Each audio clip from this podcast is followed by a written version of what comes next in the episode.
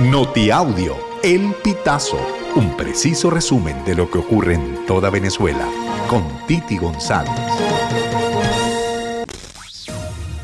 Bienvenidos a una nueva emisión del Notiaudio El Pitazo del 7 de septiembre del 2023. La Embajada de Países Bajos en Venezuela desmintió la apertura de vuelos entre Caracas y Aruba luego de que se difundiera información donde se aseguraba que Conviasa comenzaría a operar en dicha ruta. Tras ser consultados por el diario, representantes diplomáticos aclararon que la prohibición de vuelos entre Aruba y Venezuela está vigente, por lo menos hasta el 21 de octubre del 2023. El cierre de fronteras aéreas con Aruba se mantiene desde el año 2019 aunque el pasado primero de mayo se anunció la reapertura marítima con la isla.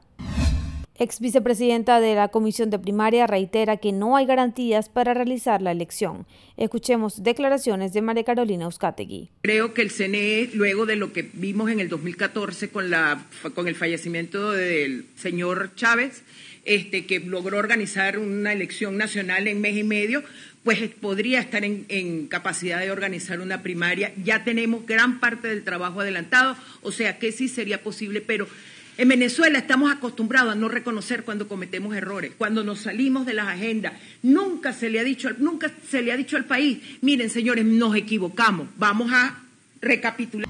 Como es habitual, Sudeban publicó el calendario bancario que se aplicará durante el 2023, pero además recordó en su cuenta de red social X que el próximo lunes 11 de septiembre será feriado bancario por el Día de la Virgen de Coromoto, patrona de Venezuela. Los días feriados se decretan con la intención de permitir a los trabajadores del sector público y privado que tengan una jornada de descanso eventual con los feriados no laborables. Al igual que el dólar paralelo, el precio oficial de la divisa estadounidense sigue en aumento y este miércoles 6 de septiembre se ubicó en 33.11 bolívares. Así lo informó el Banco Central de Venezuela a través de su cuenta X.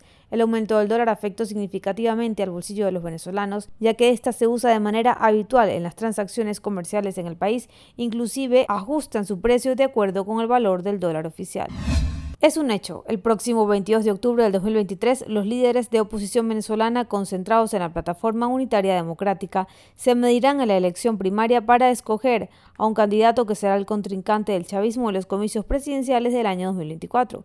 La campaña electoral de cara al compromiso está en curso a pesar de los obstáculos que, según los dirigentes opositores, el gobierno de Nicolás Maduro ha puesto en el camino para desacreditar y frenar la consulta interna. En esa línea, Líderes del gobierno de Maduro elevan en público comentarios y opiniones que aluden al posible fracaso de la elección primaria. Diosdado Cabello, primer vicepresidente del PSUV, funge como uno de los funcionarios que más espacio invierte para hablar sobre el proceso electoral de la oposición.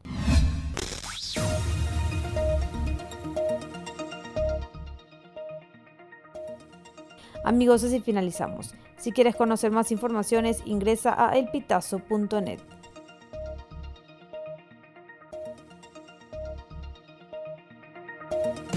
Estas informaciones puedes ampliarlas en nuestra página web, elpitazo.net. También recibimos tus denuncias vía SMS o WhatsApp a través del 0414-230-2934.